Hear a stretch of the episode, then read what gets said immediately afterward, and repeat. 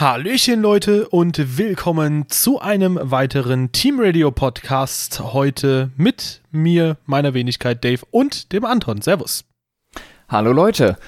Ähm, ich würde sagen, die Saison ist jetzt gerade mal richtig losgegangen. Wir haben jetzt die ganzen Autos gesehen und darum soll es auch heute gehen. Und zwar machen wir eine kleine Folge schon mal um, über die ersten vorgestellten Autos und zwar werden wir heute reden über den neuen Mercedes, den Ferrari, den Haas, den McLaren und den Sauber. Also eine ziemlich interessante Mischung.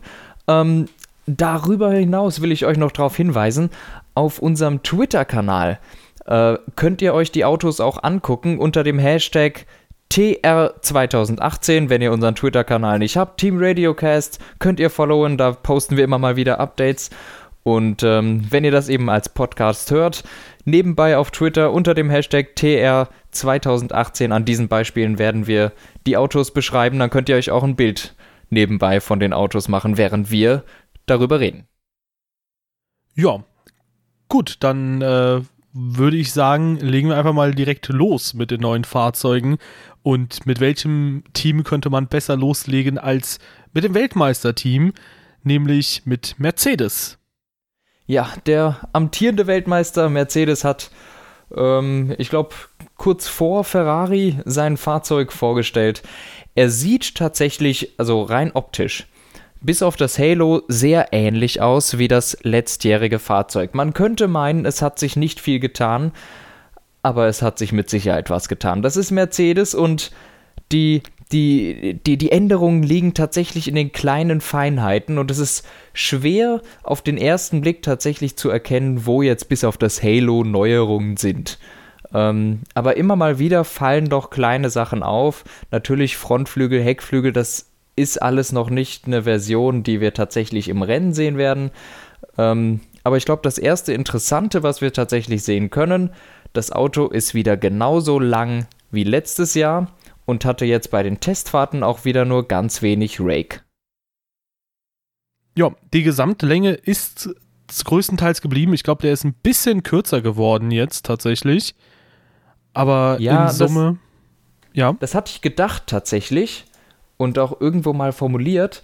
Ich hatte aber nachgelesen, dass es doch nicht so sei. Aber ähm, da warten wir vielleicht am besten mal auf die Zahlen, die dann tatsächlich kommen. Aber wenn er kürzer geworden ist, tatsächlich nur marginal. Ja, auf jeden Fall, ähm, gut, das ist dann so eine Sache, die äh, äh, dann doch irgendwie strittig ist. Ähm, nichtsdestotrotz, äh, der Mercedes, ich würde sagen, ein wenig überraschend wenig Neuerungen. Äh, denn ich hätte erwartet, dass man, nachdem beispielsweise so ein extravagantes Nasenkonzept zum Beispiel kommt und nachdem man zwei Teams gesehen hat mit Williams und Haas direkt zu Beginn, die die Ferrari-Seitenkästen übernehmen, dass beispielsweise auch da ein bisschen was Neues kommt.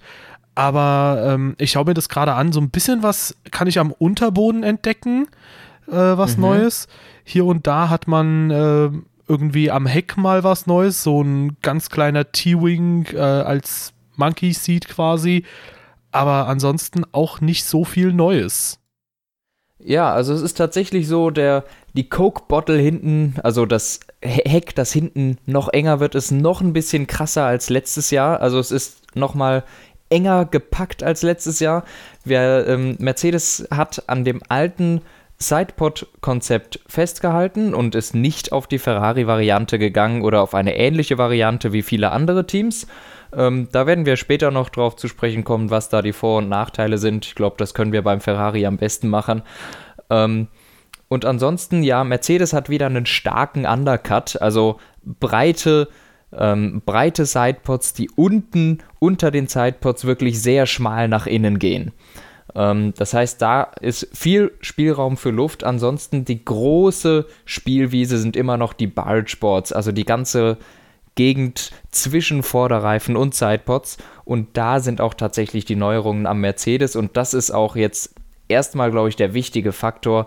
Hier wird die Zeit tatsächlich gewonnen, weil da leitest du die Luft dahin, wo du sie am Heck haben willst. Ne? Und ähm, wir sehen auch ganz viele verschiedene Konzepte, besonders am Unterboden, hattest du gerade eben schon angemerkt. Der hat einen sehr interessanten Knick an den Außenseiten unter den Sidepods und sehr, sehr viele Slots vor den Hinterreifen. Für gewöhnlich sehen wir fünf, sechs Slots, das sind jetzt hier bestimmt acht oder neun. Ja, das sieht auf jeden Fall nach extrem viel aus. Also ähm, ich bemerke auch zusätzlich, dass da so ein Strich quasi parallel zu den Reifen nochmal verläuft, dass da eventuell nochmal so eine kleine Schlitz ist, so eine kleine Öffnung ist. In Summe, ähm, ja, also ich bin ein bisschen unschlüssig. Also ich glaube nicht ganz, dass das Fahrzeug, also das wird definitiv nicht so sein, dass die Fahrzeuge, so wie sie präsentiert wurden, alle quasi nach Melbourne kommen. Da wird es auf jeden Fall neue Teile geben. Spätestens bei den Testfahrten wird da Neues getestet.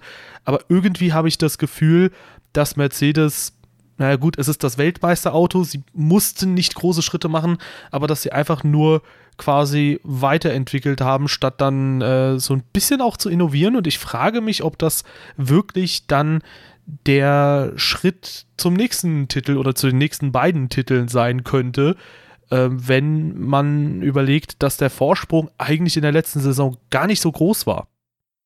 Ja, diese, diese Überlegung hatte ich auch mir mal gestellt, habe mir dann aber gedacht, wenn tatsächlich alles geklappt hat bei Mercedes und die ihr Auto im Griff hatten, dann waren die auch wirklich sau schnell. Ich meine, guck dir alleine ähm, Abu Dhabi an, das letzte Rennen, wo man eigentlich dachte, das ist eine Strecke, die liegt dem Ferrari gut und Mercedes war völlig außer Reichweite. Und die Innovationen hat Mercedes letztes Jahr gebracht. Nur anscheinend, also was heißt anscheinend, sie haben sie natürlich in den Griff bekommen, weil ich meine, es ist das Weltmeisterauto. Ähm, aber das Auto war sehr zickig und es hat auf manchen Strecken nicht besonders gut funktioniert. Manchmal haben sie es gar nicht auf die Kette gekriegt. Die haben immer noch diese innovative Frontaufhängung, die sehr hohe Frontaufhängung. Die Upper Wishbones sind einfach höher gelegt, immer noch mit den gleichen Stelzen, ein bisschen nach unten an den Reifen. Das verbessert den Luftfluss Richtung äh, Sidepods und auch Richtung Bargeboards. Ähm, das ist quasi der Effekt, den Ferrari erzielt mit den hohen ähm, Sidepods, aber da kommen wir noch hin. Und auch, was ich dieses Jahr gesehen habe, die, die Hinterradaufhängung ist ein bisschen aggressiver. Also die ist ähm, ich ich kann es sch schwer beschreiben, aber wenn man sich von oben anguckt, ist die Hinterradaufhängung etwas aggressiver nach vorne gerichtet. Ähm, da haben sie auch dran gearbeitet. Also so kleine Sachen, die man nicht auf den ersten Blick sieht, glaube ich. Aber wer weiß, bei einem Auto, das letztes Jahr schon gut war, wenn sie jetzt die Probleme in den Griff kriegen und vielleicht auch mit, und vielleicht auch mit mehr Rake fahren wollen, was ich gelesen habe, ähm, kann das wieder ein richtig gutes Erfolgskonzept werden. Ja, ist halt die Frage zum einen, wie viel schneller die Autos werden, weil von 2014 bis 2016 konnten wir durchaus beobachten, dass Autos teilweise um anderthalb bis zwei Sekunden sogar pro äh, ja, äh, Jahr schneller wurden. Und zum anderen ist natürlich die Frage, wie gut sind jetzt die Detailverbesserungen. Also du hast es angesprochen, ähm, das kann natürlich alles eine sehr gute Optimierung sein. Im Endeffekt könnte es darauf hinauslaufen, dass Mercedes de facto rein äußerlich nicht viel verändert, aber dass das Fahrzeug an sich einfach ein ganz andere, eine ganz andere Charakteristik jetzt annimmt. Das beste Beispiel für ein Fahrzeug, das sich äußerlich kaum verändert hat, aber charakterlich einfach komplette 180-Grad-Wende gemacht hat, ist, glaube ich, der Ferrari von 2012, der dann eigentlich immer noch zugrunde liegend gleich war, aber ja. fahrerisch ganz anders war. Ja, genau. Das Auto ist quasi äh, von einem hinteren Mittelfeldler zu, zu einem Top-Fahrzeug geworden und hat sich äußerlich nicht verändert. Oder kaum verändert. Das heißt, das Konzept ist da, aber man muss es eben hinkriegen, dass es auch funktioniert. Und ich glaube, das ist das was Mercedes gerade macht. Die haben sich gedacht, wir bleiben jetzt bei unserem Konzept und optimieren das und fangen nicht neu an. Und du hattest auch gerade eben schon gesagt, dass die schneller werden. Ich glaube auch, letztes Jahr war das erste Jahr ähm, der neuen Regularien und für gewöhnlich machen die besonders am Anfang noch ziemlich große Schritte. Ich kann mir durchaus vorstellen, dass wir an manchen Strecken nochmal eins, vielleicht sogar zwei Sekunden Verbesserung sehen könnten. Ja, vor allem mit den Hypersoft-Reifen dürfte das sowieso ja, klar, gesetzt ja. sein. Aber das ist ein anderes Thema. Ähm, nichtsdestotrotz, ähm, ich würde sagen, haben wir den Mercedes abgesprochen oder wollen wir ja, da nochmal? Er kriegt noch einen neuen Motor, der nochmal mehr Booms hat, aber ich glaube, das können wir von außen sowieso nicht beurteilen. Ja, und ich glaube, das war auch eine News, die wir äh, ja zwischen den Jahren tatsächlich auch schon mal hatten. Ähm, ansonsten, ja, würde ich sagen, wenn wir über Konzepte reden, die aufgehen, können wir direkt zum Ferrari springen, weil ich erinnere mich noch sehr gut, dass wir zum Beispiel über den 2017er Ferrari mal gesprochen hatten, damals als er neu präsentiert wurde. Und als wir, oder ich will dir das jetzt nicht unterstellen, aber ich zumindest habe da schon gesagt, irgendwie, das Auto sieht schnell aus. Das Auto sieht irgendwie durchdacht aus. Es sieht so aus, als hätte das irgendwie ein Konzept dahinter. Und ich finde, auch in dieser Saison kann man gewissen Fahrzeugen jetzt schon so eine leichte Tendenz zusprechen. Mhm. Und der Mercedes, gut, der hat einfach die Tendenz, dadurch, dass er so aussieht wie im letzten Jahr, dass er eben mindestens mal, äh, ja, ich sag mal, ein Top-Fahrzeug werden wird, was jetzt in den Top 3 Teams ist, im schlimmsten Fall, selbst wenn alles schief gehen sollte. Und beim Ferrari muss ich sagen, habe ich wieder das Gefühl, es ist das Team, was mit am meisten Innovation quasi fast schon reinbringt. Also bei Mercedes, wenn der Mercedes so rausgekommen wäre, wie er sich 2017 entwickelt hatte, also wenn er Anfang 2017 so präsentiert worden wäre, dann hätte ich gesagt, ist der Mercedes definitiv ein Konkurrent, was so, so Innovation angeht. Aber ich finde jetzt zum Beispiel, im nächsten Jahr hat Ferrari fast schon wieder mehr Innovation mitgebracht als Mercedes, ähm, weil, also auch hier ich finde, das Fahrzeug wirkt einfach wieder sehr durchdacht. Durchaus. Es wirkt so, als wäre alles aufeinander abgestimmt. Ähm, bei den Innovationen bin ich mir nicht ganz sicher, ähm, wie innovativ es ist. Also ich habe jetzt, also ich glaube schon, das ist ein Top-Fahrzeug, das wird es auch sein, aber es fängt jetzt schon wieder an, so in die, in die Richtung zu gehen, wie es früher war, dass man sich versucht, von anderen Teams was abzukopieren. Es darf, es muss natürlich trotzdem ins Konzept passen. Also wir haben jetzt hier ziemlich eindeutig die, die Nasenspitze von McLaren ähm, da drin. Das ist einfach eins zu eins kopiert worden, mehr oder weniger ohne ähm, ohne Änderung, genauso wie die Airbox von, Mac, äh, von Mercedes. Die ist jetzt auch quasi in dieser A-Form in, innen drin unterteilt, breit und sogar genauso angestellt. Ist ein bisschen gegen den Wind gestellt, die Airbox. Haben sie auch von Mercedes übernommen. Ähm, was tatsächlich nochmal neu ist, die hatten ja letztes Jahr schon die innovativen hohen Sidepods. Das heißt, die Sidepods sind über der Crash-Struktur. Auf die Idee ist noch keiner gekommen und liegen jetzt quasi oben. Das heißt, der ganze Sidepod ist höher das hat den Vorteil, dass du, dass der Undercut, der, der, der Raum unterm Sidepod, viel größer ist und du mehr Luft unter das Fahrzeug leiten kannst. Das macht Mercedes in dem Sinne nicht. Die leiten auch in gleichem Anteil, beziehungsweise also nicht im gleichen Anteil, aber die leiten zum Beispiel mehr Luft über den Sidepod und ähm, als Ferrari das tut. Das ist so mehr oder weniger die große, äh, der große Unterschied zwischen den zwei Konzepten. Performancemäßig dürfte sich das nicht allzu viel geben. Wichtig ist, dass es ins Fahrzeugkonzept komplett passt. Ähm, das tut es beim Ferrari natürlich und die haben jetzt nochmal einen draufgesetzt mit den Sidepods. Die sind nochmal dünner geworden. Und ich bin mir nicht sicher, vielleicht sehe ich sogar drei Sidepod-Inlets äh, pro, pro Seite, denn ich bin mir nicht ganz sicher, ob dieser. Wir sehen ja den Mitteleinlass und den oberen. Das sind ganz klar zwei verschiedene. Ich bin mir aber nicht sicher, ob ich links von dem äh, in Anführungszeichen größten Ein äh, Einlass noch einen sehe. Und zwar an der Außenwand des Sidepods habe ich das Gefühl, dass da Fächer gehen, die nochmal Luft nach innen leiten. Leider kann man das auf den Bildern nicht ganz so gut erkennen, weil Ferrari da auch so ein bisschen schwarz gemalt hat. Ja, ich muss so ein bisschen gerade überlegen. Also für mich wirkt der Ferrari schon sehr stark innovativ tatsächlich. Also, was ich interessant finde, ganz kurz, ist erstmal, dass ein paar Flügelchen von der Nase weg sind. Das ja. ist ein bisschen unerwartet tatsächlich, aber ähm, ja, wenn es scheinbar hilft oder vielleicht kommen sie ja wieder dran, ähm, dann sei das dem Fahrzeug natürlich gegönnt. Ähm, sehr interessant finde ich auch, dass der T-Wing, wie auch schon die erste ähm, Version des T-Wings im letzten Jahr. Also jetzt ist der T-Wing sehr viel tiefer, keine Sorge Leute, der ist nicht mehr so hässlich und äh, präsent da oben, sondern äh, viel tiefer quasi da, wo sonst der Monkey Seat war. Und ähm, ich finde, der T-Wing wirkt auch hier irgendwie sehr unkonventionell. Also ich hätte gedacht, okay, man nimmt einfach den T-Flügel und haut den da jetzt quasi nochmal dran. Bei Mercedes war es ja so ähnlich jetzt. Äh, bei Ferrari, finde ich, wirkt das Ganze wieder ein bisschen anders was ich zum Beispiel cool finde, sind so ein paar Kleinigkeiten. Also äh, gut, du hast die äh, Seitenkästen angesprochen. Das finde ich sowieso sehr, sehr schön bei Ferrari, ähm, dass die sich da auch immer wieder neue Sachen einfallen lassen. Am Unterboden, da muss man auch nochmal drauf achten, haben die ebenfalls so eine leichte Krümmung nach oben. Das ist nicht wie bei Mercedes, dass es so plötzlich nach oben geht, sondern ähm, der Unterboden geht da so leicht gekrümmt nach oben, quasi auf Höhe der Seitenkästen. Und was auch beim Ferrari äh, neu ist, ich glaube, das ist sehr markant, äh, bei den Außenspiegeln. Ebenfalls ja. Öffnung, genauso wie am Frontflügel. Da haben sie ganz außen nochmal so ein kleines Zusatzflügelchen, was dann nur mit so einer ganz kleinen Verbindung mit dem Frontflügel verbunden ist. Also ich finde, das Fahrzeug, also wenn man sich das anschaut, das hat extrem viele Details. Also ich möchte Mercedes seine Performance nicht absprechen.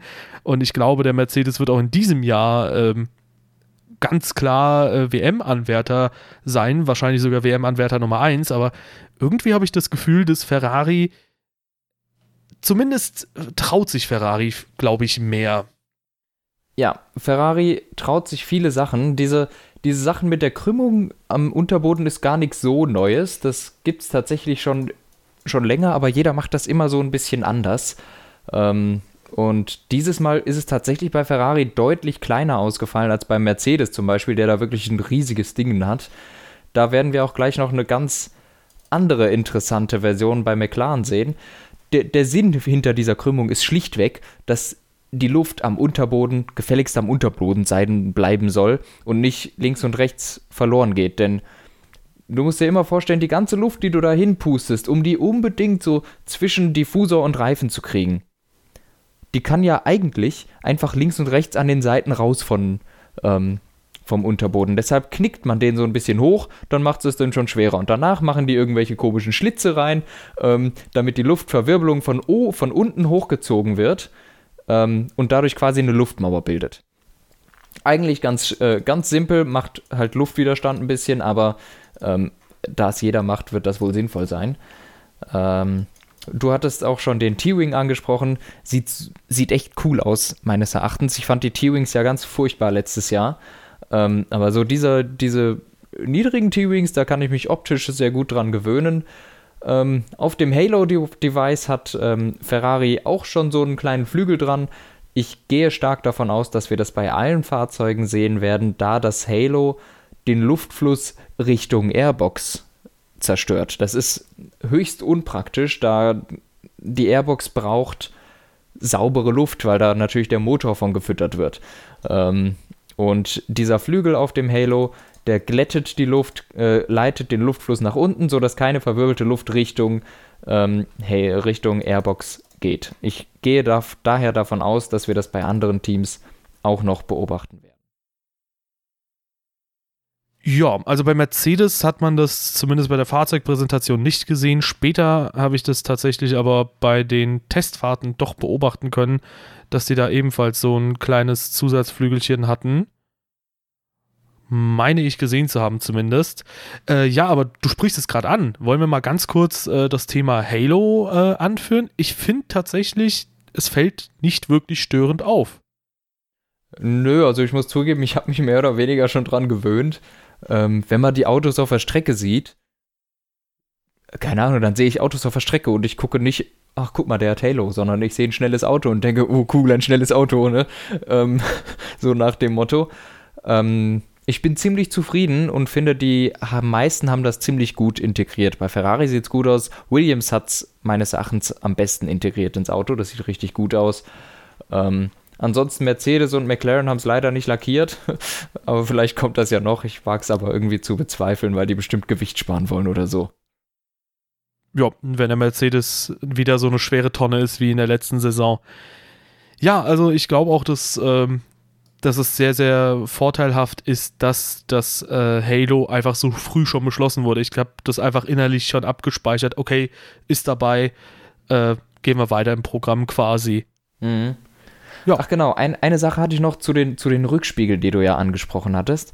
Mir ist noch nicht ganz klar, was dieser kleine Flügel da dran macht. Also es ist ja eindeutig so, dass der die Luft an den Flügeln quasi innen vorbeilotst. Aber wohin? ich kann nicht erkennen aus den Bildern, ob der Luftverwirbelungen vom Halo glättet und äh, Richtung, Richtung Heck des Autos leitet oder ob der Luft leitet in den oberen Sidepod-Inlet. Ob der die Luft nach unten drückt. Dass wir einen Luftfluss haben in den Inlet nach oben, weil da natürlich logischerweise wenig drankommen kann. Das kann ich aber leider nicht erkennen, aber ich bin mir sicher, dass es eins von den beiden Sachen machen muss. Ja, ich denke, das werden wir einfach im Laufe der Testfahrten noch näher untersuchen können. Wir werden da auf jeden Fall auch nochmal zwei Podcasts wahrscheinlich machen. Es gibt ja zwei Testwochen, zu jeder Testwoche dann einen. Und ja, dann würde ich sagen, springen wir vielleicht äh, auch direkt zum nächsten Team, das sich eigentlich perfekt thematisch an Ferrari anfügt, nämlich Haas. Das ist ja so das Ferrari Juniorenteam gewesen? Fragezeichen. Und äh, auf jeden Fall, sie haben sich so ein bisschen natürlich in Sachen Entwicklung an Ferrari drangehängt. Ähm, da gibt es ja schon eine sehr enge Vergangenheit. Und wenn man sich den 2018er Haas anschaut, dann muss man sagen, man sieht ganz klar diese, ja, diese gemeinsame Vergangenheit oder diese gemeinsame Zusammenarbeit immer noch, ja, Verwandtschaft. Ähm, tatsächlich sieht der Haas, finde ich, ziemlich genau aus, zumindest oberflächlich betrachtet, wie der 2017er Ferrari. Er hat die Seitenkästen des 2017er Ferraris, äh, er hat einige Flügelchen quasi an der Nase, die beim Ferrari sehr ähnlich waren. Und ja, in Summe eigentlich ein Fahrzeug, das äh, dem Ganzen sehr, sehr ähnlich sieht, einfach. Ja, also die sind auf jeden Fall verwandt miteinander, ganz klar. Ähm, die Sidepod-Inlets sehen nach einer ähnlichen Form aus. Auch der Vorbau ist ähnlich, noch ein bisschen feiner und durchdachter als beim 2017er Ferrari noch, aber das ist nur logisch, weil jetzt die Konzepte eben ein bisschen besser werden. Ähm, ansonsten ist das ein wirklich ganz ähnliches Auto zum letztjährigen Ferrari. Äh, besonders auch was die Nase angeht und die Motorenabdeckung ähm, mehr oder weniger. Leider habe ich bisher, ich glaube, der ist sogar schon auch richtig gefahren. Ich habe aber keine besonders guten Bilder von dem gerade vor mir. Die Renderings sind natürlich nur so mittelmäßig. Ähm, aber viel zu sagen gibt es zu dem Auto nicht. Die Bartsports sehen sehr interessant aus. Die haben eine coole, geschwungene Form. Ähm, aber ich kann tatsächlich jetzt nicht viel dazu sagen, ähm, inwiefern das jetzt tatsächlich ein, ein, ein Challenger ist oder äh, was auch immer. Es ist eben ein ähnliches Auto zum letztjährigen Ferrari und äh, ja, ich hoffe eigentlich nur alles Gute für das Team, aber sehe sie im Moment eigentlich nicht im Favoritenkreis, weil ich da von anderen Teams, die wir jetzt zum Teil auch schon besprochen haben, schon größere Neuerungen gesehen habe und auch mehr erwarte, ehrlich gesagt. Hm, ja, gut. Also, dass Ferrari und Mercedes äh, die beiden Teams, die wir schon besprochen haben, äh, ja. sehr viel stärker innovieren, ist, denke ich, auch äh, vorausgesetzt. Dadurch, dass die Teams halt auch ein sehr viel größeres Budget haben. Ja, also der Haas ähm, ist für mich auch so ein kleines Fragezeichen. Ich glaube, das wird vielleicht so der Referenzwert zu sehen, wie die 2017er Autos abschneiden würden, äh, wenn sie 2018 noch mitfahren würden. Dann halt mit Halo muss man mal schauen. Ich hoffe natürlich auch das Beste für das Team und äh, ja, ich denke, zum einen muss ich ganz kurz sagen, sie haben das mit dem Halo sehr, sehr clever gelöst, weil bei den Studioaufnahmen haben sie quasi schwarz auf schwarz sozusagen. Und ähm, ja, davon abgesehen, schauen wir einfach mal.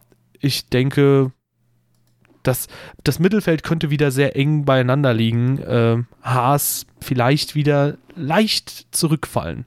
Muss man mal schauen. Ja, ähm, ich würde sagen, wir kommen als nächstes zu unserer orangenen Wundertüte, wo wir noch nicht so ganz voraussehen können, was da passiert. Ähm, und zwar zu McLaren Renault. Sachen gibt's. Ähm, der ist sogar schon gefahren. Er ist nicht zusammengebrochen. Das heißt, der Renault funktioniert äh, mehr oder weniger ganz gut. Das ist meines Erachtens sehr erfreulich. Ähm, in den Studio-Shots, finde ich, se sehen die Farben nicht besonders doll aus, aber auf der Strecke sieht es echt richtig gut aus, das Auto. Ähm, interessant, was fällt als erstes auf bei McLaren? Die winzigen Sidepods und auch vor allem, dass sie nicht das Ferrari Sidepod-Design kopiert haben. Das heißt, die gehen einfach einen anderen Weg. Ähm, man sieht trotzdem, der Undercut ist Wahnsinn. Das Auto ist unterhalb von den Sidepods irre dünn. Ähm, und das Auto sieht nicht sehr innovativ aus auf den ersten Blick. Aber wenn man sich auch äh, interessant zum Beispiel auch die gesamte Vorderradaufhängung. Man hat das Gefühl, dass die Vorderradaufhängung weit hinten angebracht ist beim McLaren. Ähm, ich kann es nur schwer beschreiben. Auf jeden Fall ist das eine interessante Struktur. Auch wieder, dass einer von den Querlenkern einen wahnsinnig spitzen Winkel hat, was man ja eigentlich dachte, was nicht mehr passieren wird, jetzt wo diese Absenkung beim Lenken verboten wurde durch die FIA. Das heißt, die haben da vielleicht einen Weg gefunden, dass das trotzdem noch weiter bestehen bleibt. Auch hier, wie es ähm, quasi Mode geworden ist, das Coke Bottle Design, also das Auto wird zum Heck hin sehr schmal und wir haben auch zwei sehr interessante Schmetterlingsflügel hinten am Heck, das sieht man aus der Frontperspektive des Autos, die sich irgendwie um die Auspuffe drumherum schmiegen.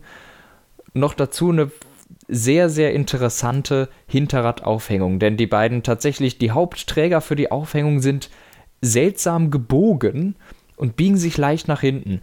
Ähm, das kann eigentlich nur aerodynamische Vorteile haben. Von der, von der Aufhängungsphysik her ist das mehr oder weniger egal. Aber ansonsten ist das tatsächlich mehr oder weniger noch das gleiche Auto wie letztes Jahr, bis auf die ganz dünnen Sidepods. Und was ich noch interessant finde, sind eben diese zwei ewig langen Schlitze im Unterboden. Die sind sehr markant und fallen sofort auf.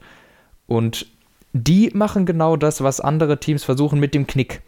Ähm, die sollen Luft von unten nach oben quasi, quasi ähm, Wirbel entstehen lassen, um den Rand der, äh, des Unterbodens herum, dass die Luft gefangen ist, und zwar sowohl unten als auch oben. Das könnte tatsächlich ein Trick sein, den ich mir auch vorstellen könnte, dass das in kommenden Rennen oder kommenden Jahren von anderen Teams kopiert wird, weil wenn das wirklich funktioniert, ist das quasi eine Technik, um Ground-Effekt herzukriegen, ohne dass man tatsächlich den Boden abschließen kann. Ja, also der McLaren wirkt irgendwie auch so ein bisschen leicht unverändert, aber trotzdem im Detail sehr stark verbessert. Die Frage ist jetzt, äh, die sich sehr schnell beantworten wird, wie gut ist das Chassis dann wirklich? Also gut mit den Detailverbesserungen natürlich, aber ja, ich denke, dass es äh, durchaus auch ein Fahrzeug sein könnte, mit dem man nach vorne fahren kann, weil du hast es angesprochen, die eine oder andere Neuerung gibt es definitiv. Frage ist jetzt, wie stark sich das Ganze auswirkt. Ja, das werden wir bald erfahren, denn es gibt jetzt keine Ausreden mehr für McLaren. Die Referenzpunkte Red Bull und Renault sind voll da du kannst dich jetzt nicht mehr verstecken hinter Motor, jetzt wird, wirst du wirklich sehen, wie gut ist dein Chassis. Ne? Und äh, das wird jetzt auch, denke ich, erstmal eine harte Zeit für McLaren, weil die müssen sich da jetzt erstmal richtig reinfinden. Eine Sache noch, die ich spannend finde, McLaren sind bisher, glaube ich, das einzige Team, das noch darauf setzt, eine kleine Airbox zu haben. Das finde ich fällt sehr stark auf. Alle Teams haben inzwischen so einen riesen Oschi als Airbox obendrauf. McLaren setzt immer noch auf die kleinen. Ähm, das ist natürlich gut für den Luftwiderstand, ist auch gut fürs Gewicht. Du hast also oben weniger Rohre, weniger Gewicht. Das heißt, dein, ähm, dein Schwerpunkt wandert nach unten, wenn du das in den Sidepod hast. Und außerdem hast du weniger Luftwiderstand oben an der Stelle, wo du keinen Luftwiderstand haben willst. Ist nur die Frage, kriegt der Motor genug Luft oder rauchen die jetzt alle aus anderen Gründen ab? Ja, denn ich würde sagen, auch die Seitenkästen sind jetzt nicht so gigantisch groß beim McLaren. Ja, nicht wirklich, ne? Deswegen muss man mal schauen. McLaren war ja schon immer ein Team, was sehr nah an der Grenze gebaut hat. Damit meine ich jetzt nicht die letzten drei Jahre. Da waren die Grenzen schon sehr strikt gesetzt durch den Motorenhersteller, äh, sondern auch beispielsweise beim MP420, also dem 2005er McLaren oder bei ganz anderen McLaren, äh, der MP418, der nie auf die richtige Rennstrecke mhm. dann gekommen ist, äh, nie in der Saison eingesetzt wurde. Ähm, da hat man das ja auch sehr gut gesehen immer wieder, dass die Fahrzeuge teilweise einfach äh, sehr unzuverlässig waren, aber dann auch sehr schnell. Vielleicht verfolgen sie jetzt eine ähnliche Philosophie, vielleicht erhoffen sie sich, dass Renault tatsächlich äh, irgendwie einen Motor hat, der deutlich, ähm, ich sag mal, zuverlässiger ist und nicht so auf die Temperatur reagiert, nicht so ähm, empfindlich. Da ist aber natürlich die Frage, ähm, ob Renault und Red Bull ein ähnliches Konzept verfolgen. Zumindest für Renault kann ich das aber nicht bestätigen, glaube ich. Die haben doch schon eine dicke Airbox, oder? Ja, die Airbox von Renault ist sehr breit, aber ich glaube sehr, sehr schmal dafür irgendwie. Also ist nicht hoch. Äh, bin ich mir aber gerade gar nicht so sicher. Auf jeden Fall, Red Bull hat mehr Lufteinlässe als der McLaren, da bin ich mir ganz sicher. Der hat sowohl eine dickere Airbox als auch dickere Sidebots. Also man ist da auf jeden Fall stark am Rand. Ähm, mal sehen, wie das wird. Kann ich schwer beurteilen. Noch dazu muss man aber auch sagen, dass der ähm, McLaren meines Erachtens, wenn ich es richtig gesehen habe, einen Ticken länger ist als der Red Bull. Das heißt, die können sauberere Luft in ihre Sidepods kriegen. Ähm, beim Red Bull, der braucht vielleicht auch größere Sidepods, weil die Luft noch nicht ganz sauber ist. Auch wenn die jetzt natürlich durch das kopierte Ferrari-Konzept die Sidepods weiter hinten haben. Aber ich rede jetzt gar nicht über den Red Bull, das machen wir nämlich wann anders. Ähm, aber tatsächlich der McLaren ist, glaube ich, ein Ticken länger geworden und kann deshalb sauberere Luft, die dann schon nicht mehr so verwirbelt ist, in die Sidepods kriegen. Und das sorgt einfach für eine effizientere Kühlung. Ja, also ich denke auch mit McLaren ein Team, welches ziemlich interessant werden dürfte, wenn man das dann in die Hackordnung einsortiert. Vor allem auch nach den Testfahrten, wo sie endlich mal ein paar Kilometer mehr abspulen können, hoffentlich. Ähm, ich würde sagen, warten wir einfach mal ab, was dieses wirklich sehr, sehr schöne Fahrzeug dann auf die Strecke zaubern kann. Und schauen wir mal auch, was ein anderes Fahrzeug eventuell auf die Strecke zaubern kann, was sich farblich doch schon sehr stark verändert hat. Ja. Ich würde sagen, es hätte noch ein bisschen mehr Farbe vertragen, beziehungsweise vielleicht sogar das Blau hätte komplett verschwinden können, für mich persönlich. Nämlich reden wir von sauber Alfa Romeo oder Alfa Romeo sauber? Sauber. Ja, ich, ich, ich glaube, es ist Alfa Romeo sauber, oder? Ich weiß es aber gar nicht. Ich schau mal gerade. Alfa Romeo sauber F1-Team. Ähm, ja, das Auto gefällt mir ehrlich gesagt vom Design sehr gut. Ein weißes Auto hatten wir lange nicht. Oder irre ich mich da jetzt? Egal, es gefällt mir jedenfalls gut. Ähm, ja, der Williams und, halt, ne? Ach ja, tatsächlich. Hat nur na schon lange nicht mehr. Letztes Jahr, gut, dieses Jahr. Gut. Ähm, er gefällt mir eigentlich ganz gut und der hat wirklich ganz interessante Ansätze. Und ich glaube, also für meinen Geschmack trifft, glaube ich, der Ausdruck interessant bei den Sidepods das am ehesten. Man sieht schön, wo sie die Crash-Struktur aufgebaut haben und haben da darunter und darüber, glaube ich, irgendwie Lufteinlässe. Also es sieht wirklich ein bisschen seltsam aus, meines Erachtens. Die Nase dafür sieht sehr cool aus mit den zwei Lufteinlässen, beziehungsweise ich glaube, das sind einfach nur die ganz normalen Pylonen, wie sie halt, äh, wie halt die Nase gehalten wird. Ähm, nur eben noch abgedeckt unten. Ähm, ich glaube, so viel anders ist das gar nicht. Ansonsten ist der ziemlich spektakulär. Also ich glaube, da, da, da hat man sich tatsächlich viele Gedanken gemacht im Laufe des Jahres. Ja, also auch die Airbox zum Beispiel finde ich ziemlich schick. Das ist eine Airbox jetzt mal mit vier verschiedenen Öffnungen. Ja, tatsächlich. Auch mal ein sehr interessantes Konzept. Ich glaube aber, dass das mit den Nasenlöchern durchaus auch ähm, ja, ein bisschen mehr verfolgen könnte. Das Auto hat ja auch in der Nase quasi noch eine Öffnung, die nach hinten hin geöffnet ist. Insofern, vielleicht wird da Luft durchgeleitet. Muss man mal schauen. Äh, ansonsten hat es auch wieder die Ferrari 2017, äh, 2017 äh, typischen Eselsohren und insgesamt würde ich sagen, tatsächlich vom Innovationsgrad her doch schon relativ gut unterwegs. Man kann jetzt hoffen, dass das Fahrzeug dann auch wirklich von der Power her sehr stark ist. Ja gut, die Power wird wohl ziemlich stark sein. Die kriegen ja den Ferrari-Motor rein. Ähm, ansonsten ja, das ist das gewagteste Auto, weil es hat wirklich dafür, dass die letztes Jahr das schlechteste Team waren, ähm, haben die sich richtig viel getraut und haben echt viel gemacht. Die haben auch die Mercedes-Aufhängung, also diese Upper Wishbones, die ein bisschen über den Reifen äh, mit so einem komischen C nach unten gegangen sind. Ähm, wirklich interessant. Und die, die, die haben sich viele Gedanken gemacht. Und das ist so viel, was da ist. Ich kann mir. Ich kann da kaum drüber reden, weil es, weil es so eine Menge ist bei, bei Alfa Romeo sauber.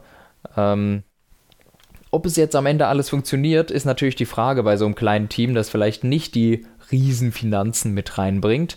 Aber ich würde es mir doch schon sehr wünschen, ähm, weil dann vielleicht doch Markus Ericsson mal zeigen kann, was er kann. Und äh, Charles Leclerc wünsche ich eigentlich auch wirklich ein starkes Auto, dass er nicht um die goldene Ananas mit, ähm, mit Markus Ericsson kämpfen muss. Naja, also ganz um die goldene Ananas werden sie eh nicht kämpfen. Die beiden Toro Rosso werden weiter hinten sein. Ach ja, natürlich, die haben wir ganz vergessen. Ja, aber ähm, eine Frage: Hast du schon den Auspuff vom Sauber gesehen? Das ist nämlich, also die haben ja drei Auspuffe mittlerweile. Ja. Ähm, ein Hauptauspuff und der ist beim Sauber nicht rund. Das ist quasi ein halber Kreis. Ja, ich sehe es gerade. Ist das wirklich so oder sieht das nur so aus? Ist das nur Perspektive vom Bild? Ich würde schon sagen, die Konturen, die klaren Konturen geben Aufschluss darüber, das könnte so sein. Wobei, Moment, ich sehe gerade ein anderes Bild, wo es eindeutig nicht so ist. Um Himmels Willen, das, jetzt, jetzt bin ich gerade auch Ich glaube, der hat einen runden Auf Auspuff. Ich glaube, das sieht nur so aus. Das wäre Das- sehr interessant, wenn es keine runde Auspuff wäre. Aber ich glaube, dieses Bild verwirft leider wieder diese Theorie. Schade. Ich dachte, dass es Ah, was sehr, sehr Schönes ich, sein ich, Ich könnte. sehe das Bild. Das sieht wirklich so aus, aber ähm, der ist rund. das, das tut nur so. Ja, ansonsten eine Kleinigkeit, die mir bei der Sharkfin aufgefallen ist. Er hat nämlich Luftöffnungen da bei der Sharkfin. Tatsächlich, ja. Also, die haben sich da viel gedacht. Das, da ist aber so viel dran an dem Auto. Das wird eine furchtbare Topspeed haben verglichen mit den anderen. Da sind überall Slots und Einlässe und Krims und Krams. Das macht alles Luftwiderstand. Das ist alles ein riesen Luftwiderstand. Das heißt, man hat hier definitiv auf Downforce gesetzt und nicht auf einen annehmbaren Kompromiss, sag ich mal so. Ja, aber ich denke, dass der Sauber ebenfalls so eine kleine Wundertüte ist. Man darf gespannt sein, wo die Reise dann für Sauber hingeht. Auch ich wünsche dem Team natürlich das Beste, damit man da auch das tatsächliche Potenzial, insbesondere dann von Charles Leclerc sieht, dass der dann im Punktebereich dann unterwegs ist. Und ich denke, ja, dass wir damit tatsächlich die erste Hälfte unserer Fahrzeug äh, Reviews oder Fahrzeug? Präsentation, ist ja auch egal. Wir sind mit der ersten Hälfte der Fahrzeugpräsentation durch. Beim nächsten Mal werden wir noch den Williams im Programm haben. Das wird ein riesen Publikumsfänger. Nein, Spaß. Wir haben außerdem noch den Red Bull, der ebenfalls sehr, sehr interessant ist, auf jeden Fall. Da wurde auch ein bisschen was hier und da getrickst mit Photoshop. Der Force India wurde noch nicht präsentiert. Beim Toro Rosso gab es lediglich ein, zwei geleakte Bilder und ein offizielles von Toro Rosso. Und bei Renault ist man sich auch noch nicht sicher, was ist denn jetzt mit dem Team? Denn die haben zwar den RS18 präsentiert, aber das war irgendwie nicht der RS18. Ja, das war irgendwie ein anderes Auto, jedenfalls laut Eigenaussage von Renault. Deshalb würde ich da schon ganz gerne drauf warten, was die tatsächlich in Barcelona jetzt auf die Strecke bringen. Auch wenn man jetzt in einem Filming Day ein Auto gesehen hat, das dem vorgestellten sehr ähnlich sah, ehrlich gesagt. Ja, aber das könnte ja sein, dass es eventuell der 2017er noch war mit einer neuen Lackierung. Alles möglich, dass man vielleicht nur die neue Livery präsentieren wollte und dass das tatsächliche neue Fahrzeug dann einfach wirklich bei den Testfahrten dann kommt. Oder halt wie im Fall von McLaren, dass da halt bis Melbourne noch deutlich weiterentwickelt wird. Ja, das kann natürlich alles sein. Ja, ansonsten äh, bleibt noch übrig zu sagen, ihr findet uns selbstverständlich auf ähm, nahezu allen möglichen Podcast-Plattformen, wenn ich das so beurteilen kann, weitestgehend. Spotify beispielsweise nicht, da muss man sich noch extra für anmelden und hoffen, genommen zu werden und so weiter und so fort.